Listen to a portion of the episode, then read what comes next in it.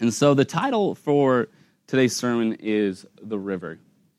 And I think it's fitting today. Uh, it's rainy outside. The theme for this morning is water. It's a common theme in Scripture, actually. We see it a lot. We see um, rivers and, and waters and, and wells all representing a lot of different things. Um, or really the same thing that being grace and life that we receive through Jesus. We see it throughout Scripture this theme of water. And a few weeks ago, um, over a month ago, really, um, Melissa and I, uh, you know, we were expecting to have a child, and we found out that Melissa had a miscarriage, which um, was rough to find out. I know it's an extremely common thing; it doesn't make it easy.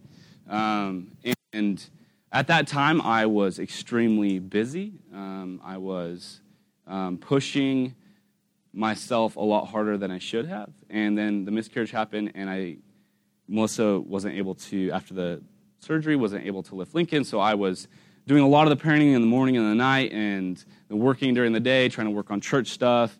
Esther took a lot more studying than my regular series, and I found myself at a point where I was completely overwhelmed, running way too hard, and not really having taken the time to grieve. And I really just sort of had an emotional uh, breakdown. I had um, an anxiety attack and really wasn't in the spiritual or emotional place that I should have been. And my wife, who is a loving exhorter, called me out on it, challenged me um, pretty intensely, and was like, "You just need to take some time off. Like you, you can't take work off. I know that, but you can take a few Sundays off. Other people teach. This church doesn't need you; it needs the Lord." Right? It's not my church, it's God's church. And so we took I took 4 weeks off from preaching. It wasn't a vacation. I worked every day during the week still, but it was nice to not have that additional stress for a little time. I was able to grieve, spend some time personally in the Lord with the Lord, learning from him and, and I feel refreshed. I feel excited. Um, the four messages by the four different teachers that we had this last month, I, I thought all of them were fantastic. I personally was ministered to um, really by them. Um, each one of them was great and personally ministered to me. So I hope it was good for you guys too. Um, and now, today, before diving right back into Esther, I want to share with you what I have learned during this time and what the Lord has just really pushed on my heart. And I think it's a message that maybe some of you or all of you here today need to hear as well. And it's out of Ezekiel 47. And we find this river and an invitation to come into the river. Let's go ahead and we're going to start in verse 1. This is Ezekiel speaking, and the man that he is um, talking to and being led by, I believe, is, is Jesus in this, in this vision. Verse 1 In my vision, the man brought me back to the entrance of the temple there I saw a stream flowing east from beneath the door of the temple and passing to the right of the altar on its south side. The man brought me outside of the wall through the north gate and led me around to the eastern entrance. There I could see the water flowing out through the south side of the east gateway. So he has this vision, and this man shows him that there's this trickle of water coming from the altar and coming out of the temple and then through the gate. It's an interesting thing. And so we see that Ezekiel is having this vision about this holy temple of God. Some um, believe that this is the temple that Jesus will build during the millennial kingdom. Others believe that this is the temple that we see in Revelations 22, which is in the new earth, and the new Jerusalem, the final temple, the final place. Um, I'm not entirely sure. I've read a few commentaries. I don't have a. I personally don't have a strong opinion either way. But the theme is a temple and water coming from the altar, which represents the sacrifice of Jesus Christ. So water is coming from the temple, coming from the altar specifically, and then it's pouring out. But it's just a trickle at this point. And then verse 3, this man, he, he takes a measuring rod and he comes and he says, Measuring as he went, he took me along the stream for 1,750 feet and then led me across. The water was up to my ankles. So this trickle has now um, gotten deeper as they've gone 1,700 feet out, and now the water is up to his ankles. Verse 4 He measured another 1,750 feet and led me across again. This time the water was up to my knees. After another 1,750 feet, it was up to my waist. Then he measured another 1,750 feet, and the river was too deep to walk across. It was deep enough to swim in, but too deep to walk through. Some translations say that it was so deep it could not be passed. So, something very unique is happening from this trickle of water. It's getting larger and larger and larger.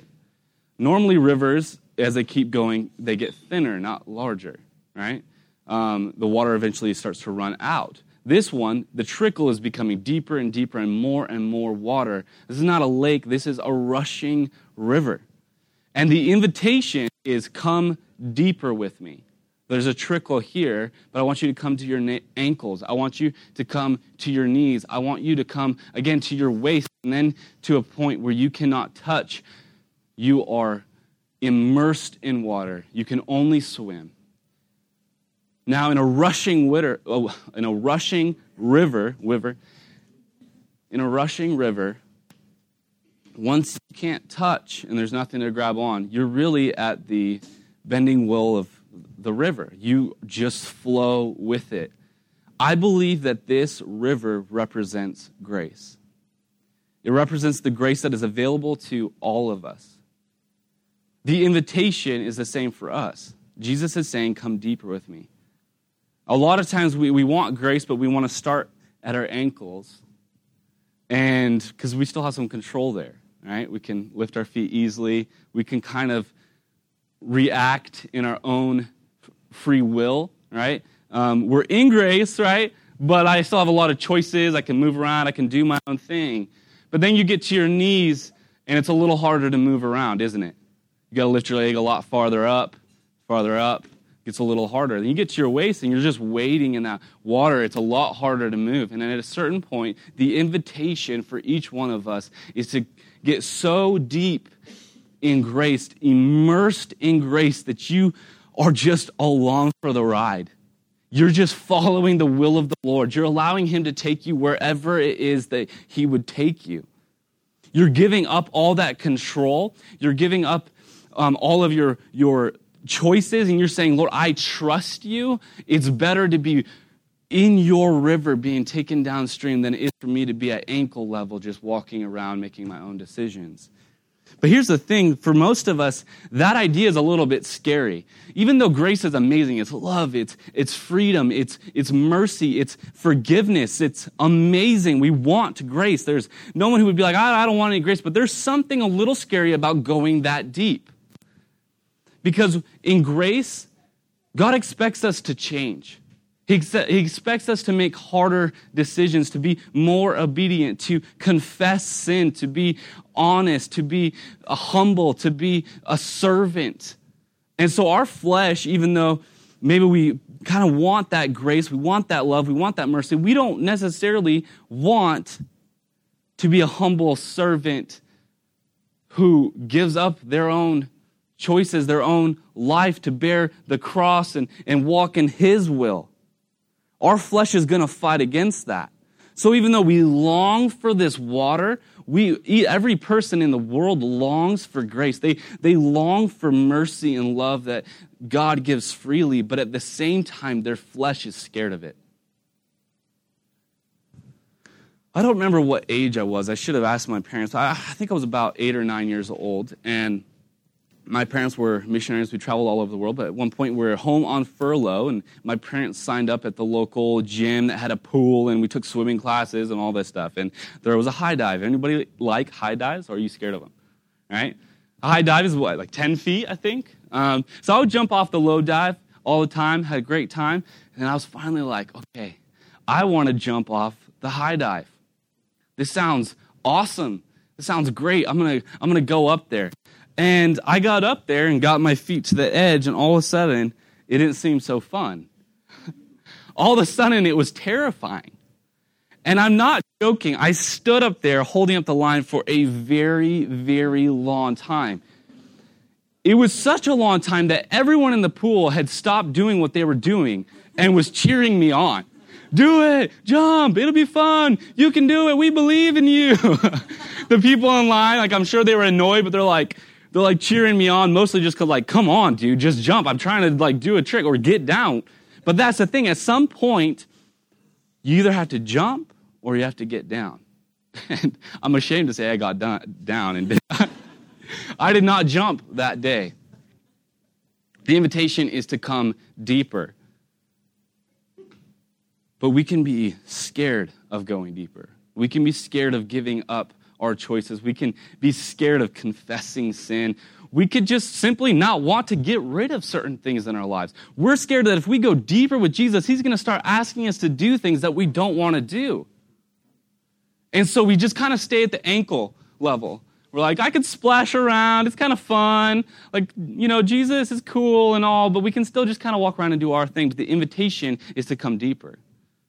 And there are moments in your life where, where Jesus is, you know, my dad was about this, he's going to put checkpoints or roadblocks in your life because he wants you to come deeper.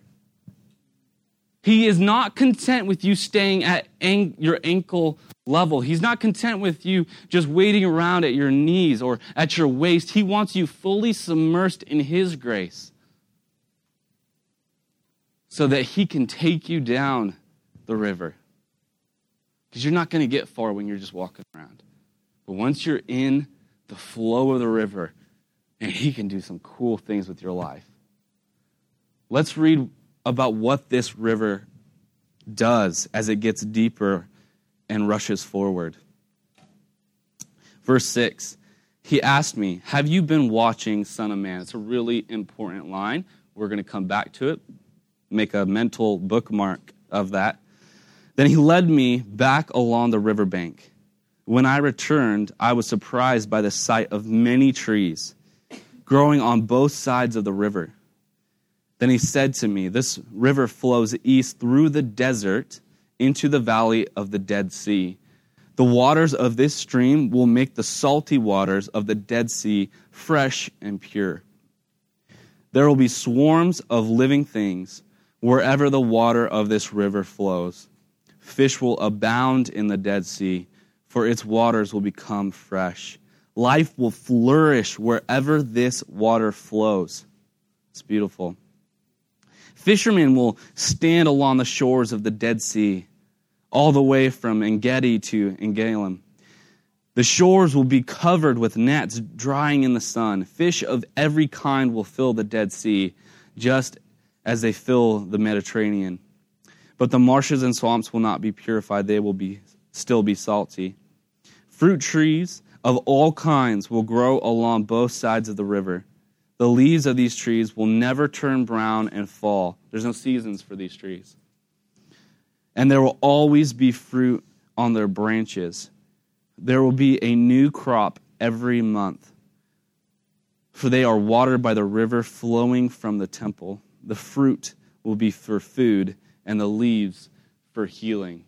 See what this amazing river is doing? What's interesting to me is that the the worse the condition, the larger the river got. Right? As it gets to de- the desert and then to the Dead Sea, the river was getting deeper and deeper. Where grace is needed more, there is more grace because it's an unending flow from the temple of God. And it turns a place of desert to a place of life where trees are growing. And it says that these trees have no season. The leaves never turn brown and fall, and there is always fruit on these trees. And the trees give leaves that are, that are good for healing. The idea is continual fruit and continual, never ending healing. That's what this river brings to the desert.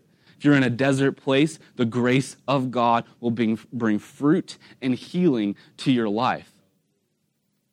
And then it gets to the Dead Sea, a sea where fish cannot be because it's too dead. There's too much salt in the water.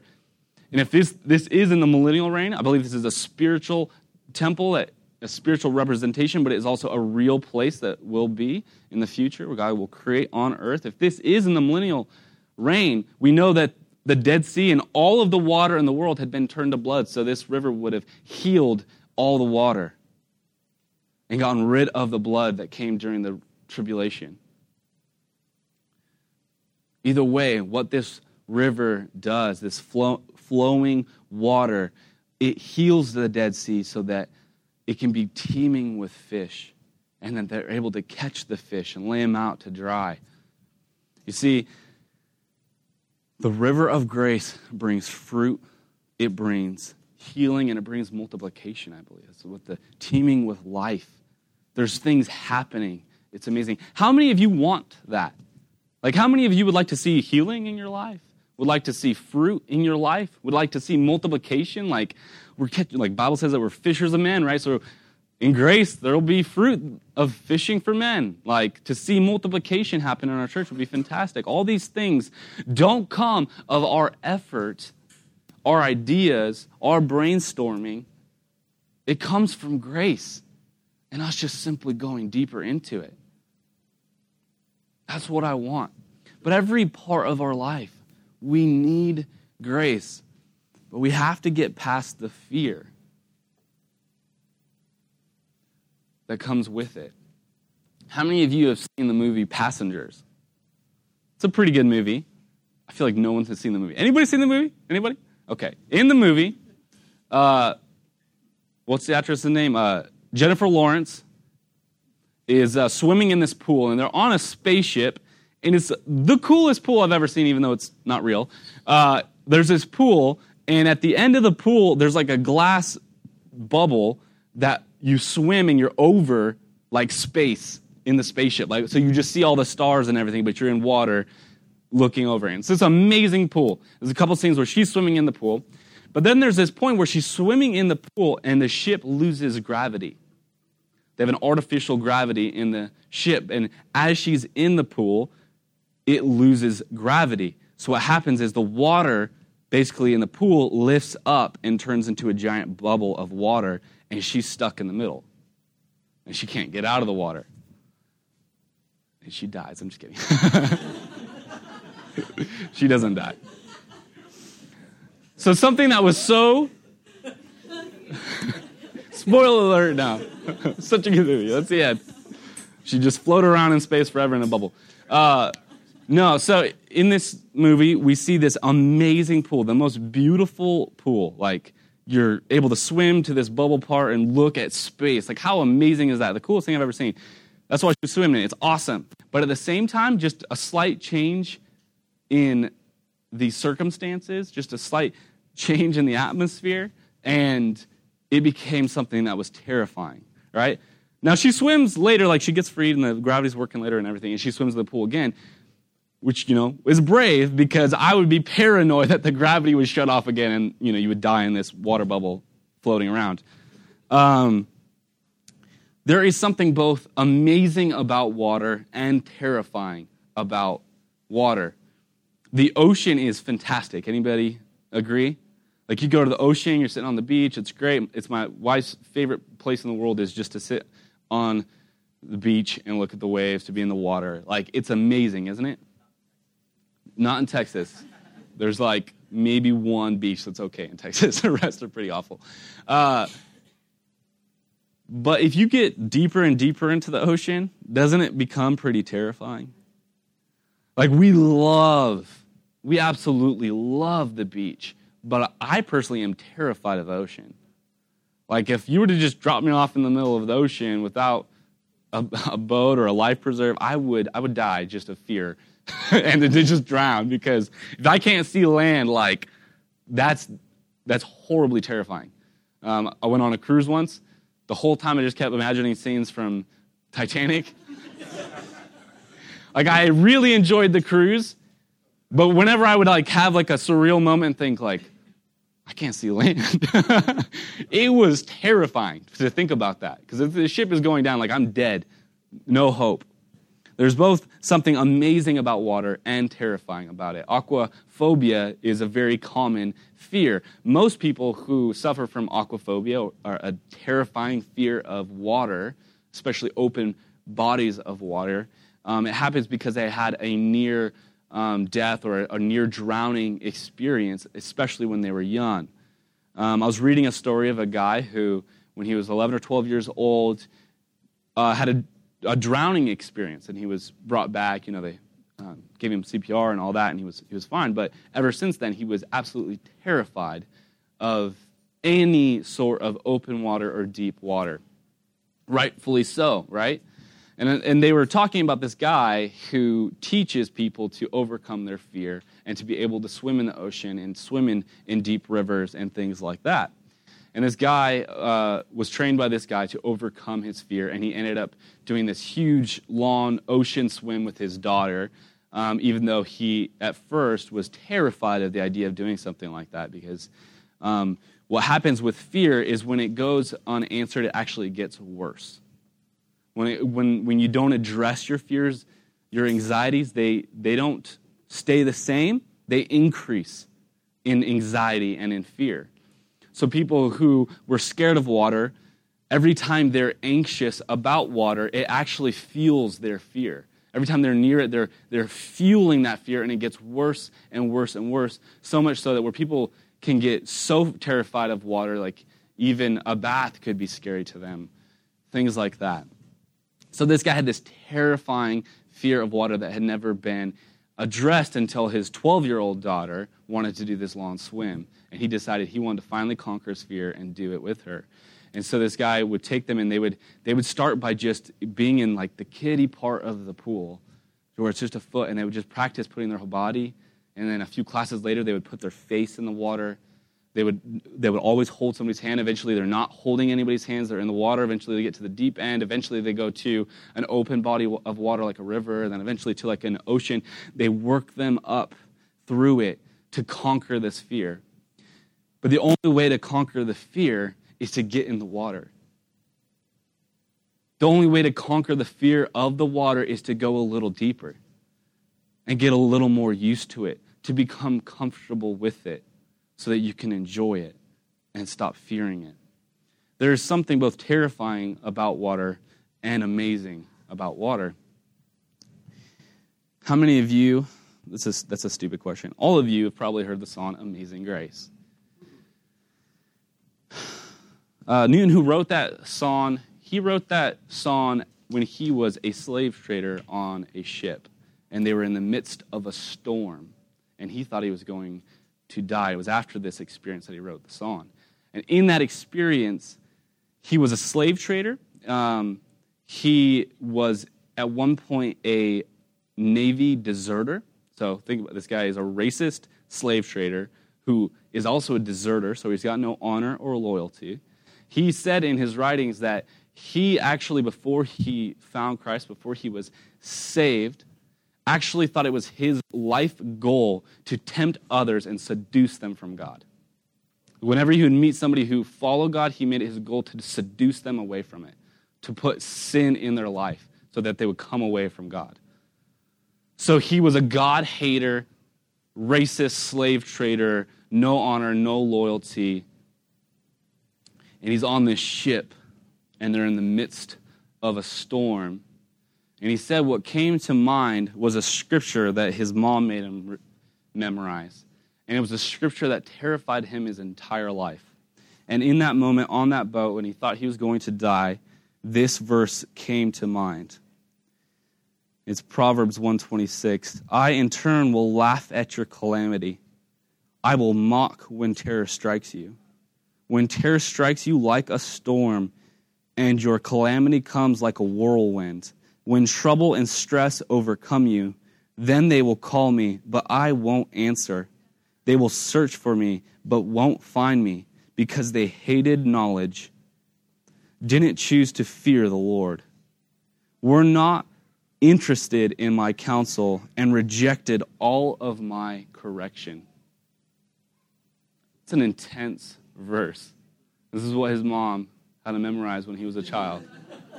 You know, it Jesus loves you? This I know, right? Like it was like, hey, if you go to a certain point in your life where you keep rejecting God, eventually God's going to reject you. That's what his mom had to memorize. And that's what came to mind when he's on this boat in a storm, this verse comes to mind about a storm that tells him that when he calls out, God's not going to hear him because he doesn't fear the Lord and doesn't respect the Lord and doesn't want the Lord's counsel. And that created fear in him, a fear of God that led to his salvation. If you look at the very famous lyrics of Amazing Grace, you see that he puts this in here Amazing Grace, how sweet the sound that saved a wretch like me. I once was lost, but now I'm found, was blind, but now I see. 'Twas grace that taught my heart to fear, and grace my fears relieved. How precious did that grace appear the hour I first believed. He's saying the grace that taught him to fear God was the grace that is so sweet. But it also relieved him of every other fear in the world.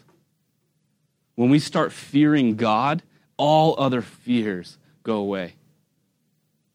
When we see how powerful He is, how great He is, how strong He is, and we humble ourselves before Him, saying, God, I am nothing in comparison to you. I have nothing to offer you. And we have that healthy, reverent fear and respect of who God is. It's grace that teaches us to fear Him. But in that, it is the sweet grace that also we receive love and mercy and, and joy and peace. Isn't that powerful? And it says that all the other fears were gone. Grace relieved him of all other fears. And he only feared one thing, and that was God. It's powerful. He repented of his sins. He actually became a huge advocate against slavery after he received the Lord. And he became a man who wrote very famous songs one in particular, one of the most famous worship songs of all time. God used a horrible man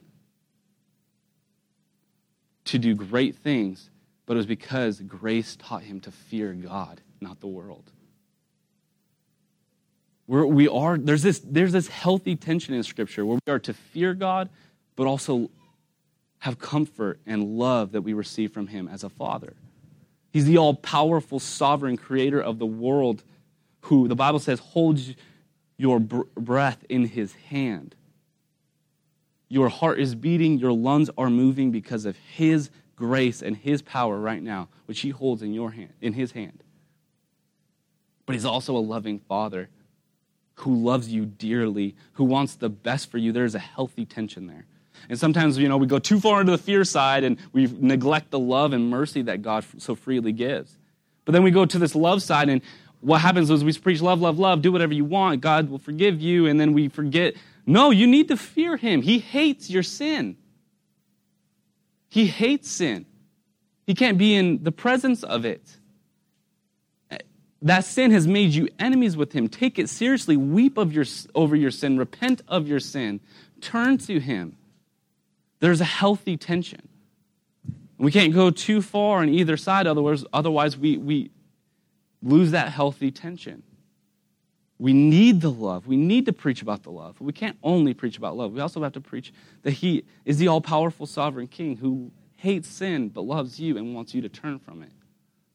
Amen? Amazing grace. He, he shows us this that grace taught him to fear.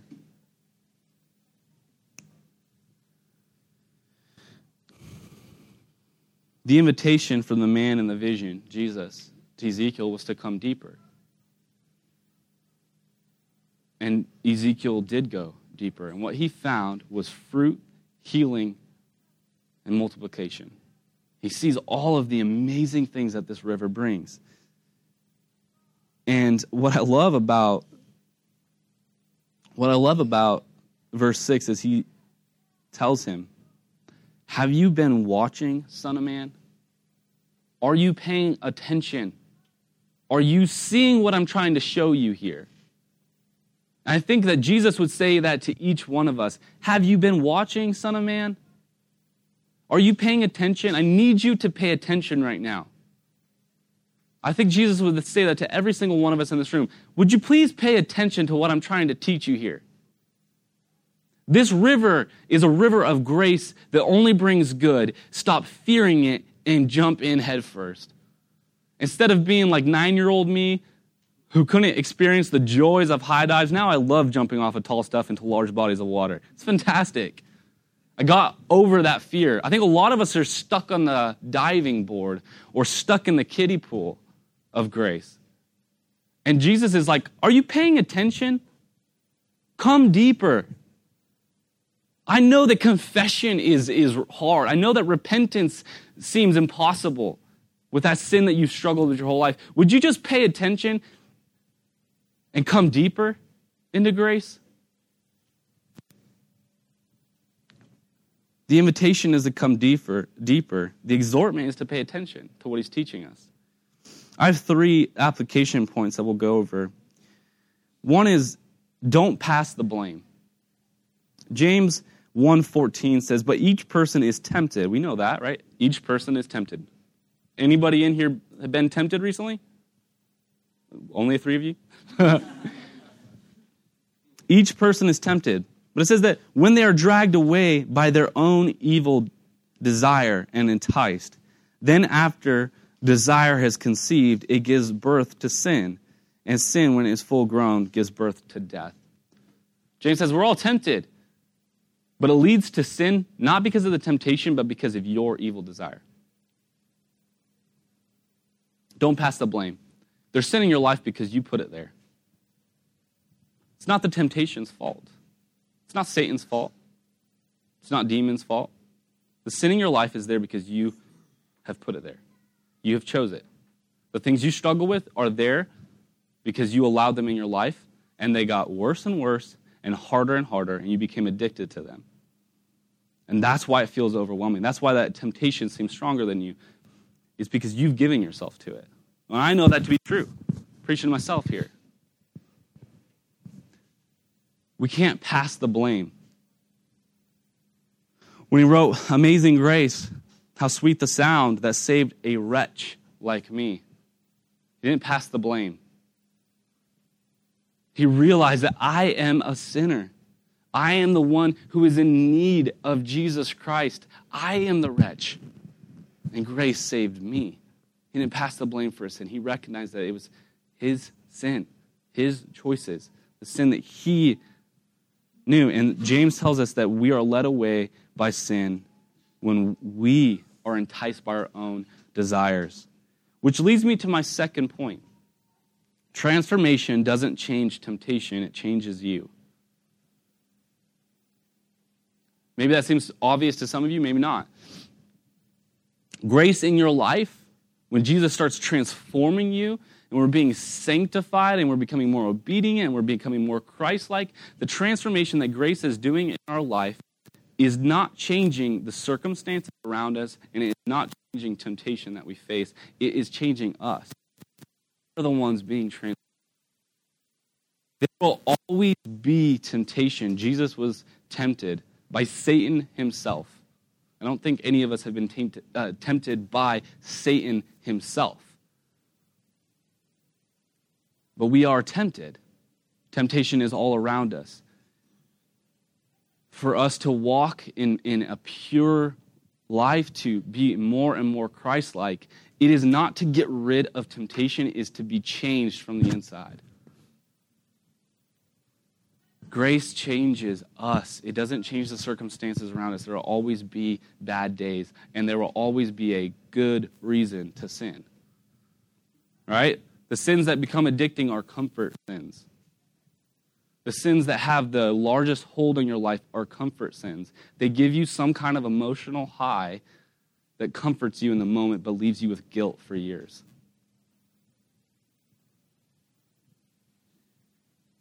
Those are the sins that hold on to us, but we're really the ones holding on to it, aren't we?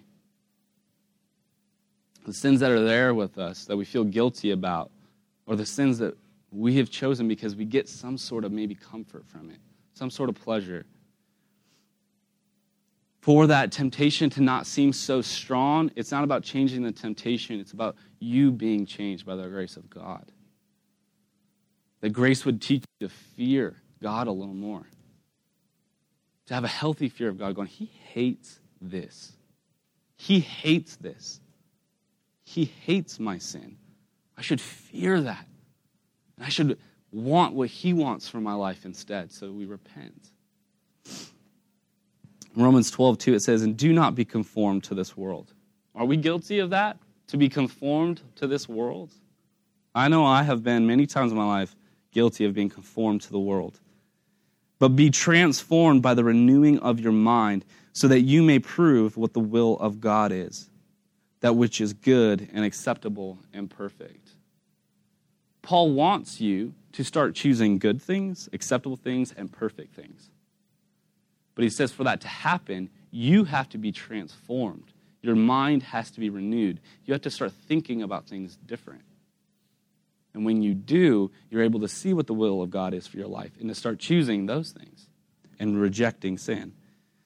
So maybe it's time we pray a prayer like David in Psalm 51 Create in me a clean heart, O God, and renew a steadfast spirit with me, within me. Do you need to pray that? Do you need to pray to the Lord, re- renew me, give me a clean heart, change me, transform me? You see, when we're transformed, temptation is not so tempting.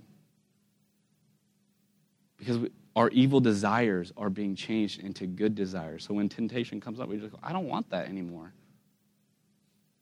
That doesn't appeal to me the way it did before. And we're being changed. My third point is a full belly is your best friend. That's true in all cases, right? Food is good, and uh, we all like to have a full belly. But the Bible often talks of grace as something that we consume. Paul said in Philippians that we are partakers of grace.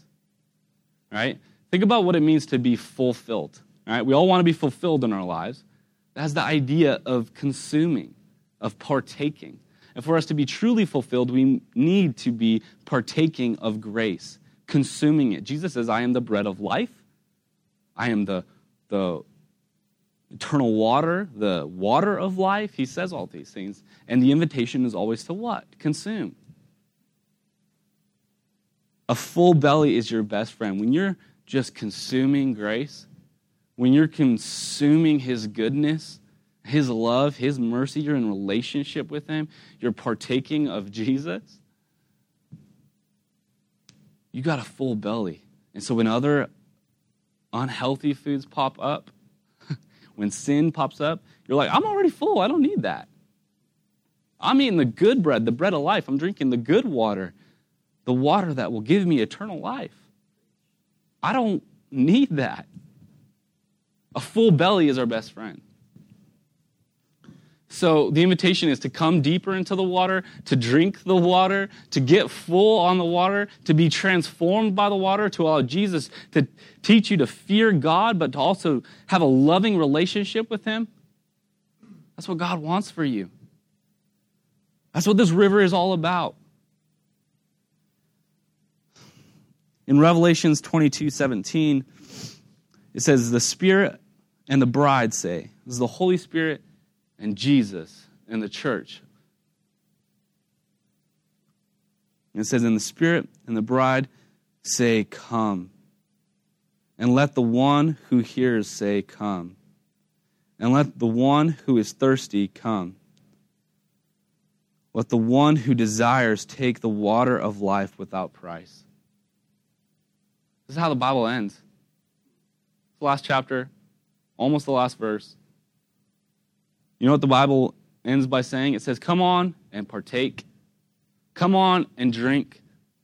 Come and be fulfilled. Come and be transformed. And there's no price, it's free, just like our app.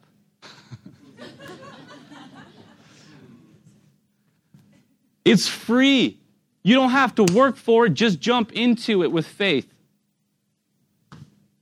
Isn't that awesome? We were not saved by works so that any man could boast.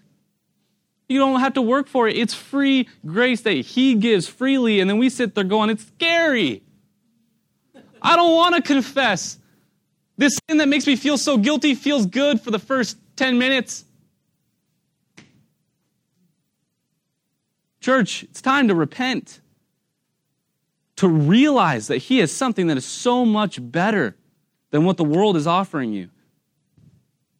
And to come deeper and to partake more. Let's, let's dive in head first. Today we will be partaking of communion. Partaking.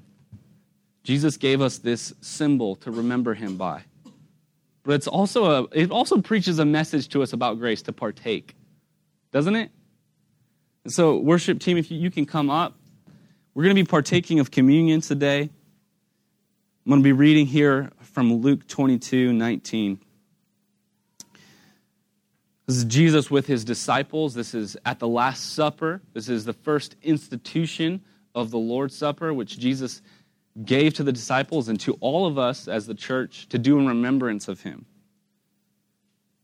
And he took the bread, and when he gave it, uh, when he had given thanks, he broke it and gave it to them, saying, This is my body, which is given for you. Do this in remembrance of me. And likewise the cup, after they had eaten, saying, This is the cup that is poured out for you, is the new covenant in my blood. It represents the grace. It represents the mercy and forgiveness that came through the cross, what Jesus did for you to offer you a free gift so that you could have eternal life, restoration to the relationship with the Father that was intended for all of humanity. We do this in remembrance of the grace that is already there.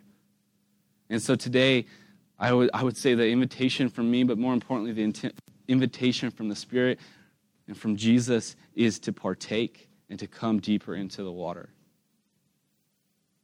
Do you need grace in your life? I do.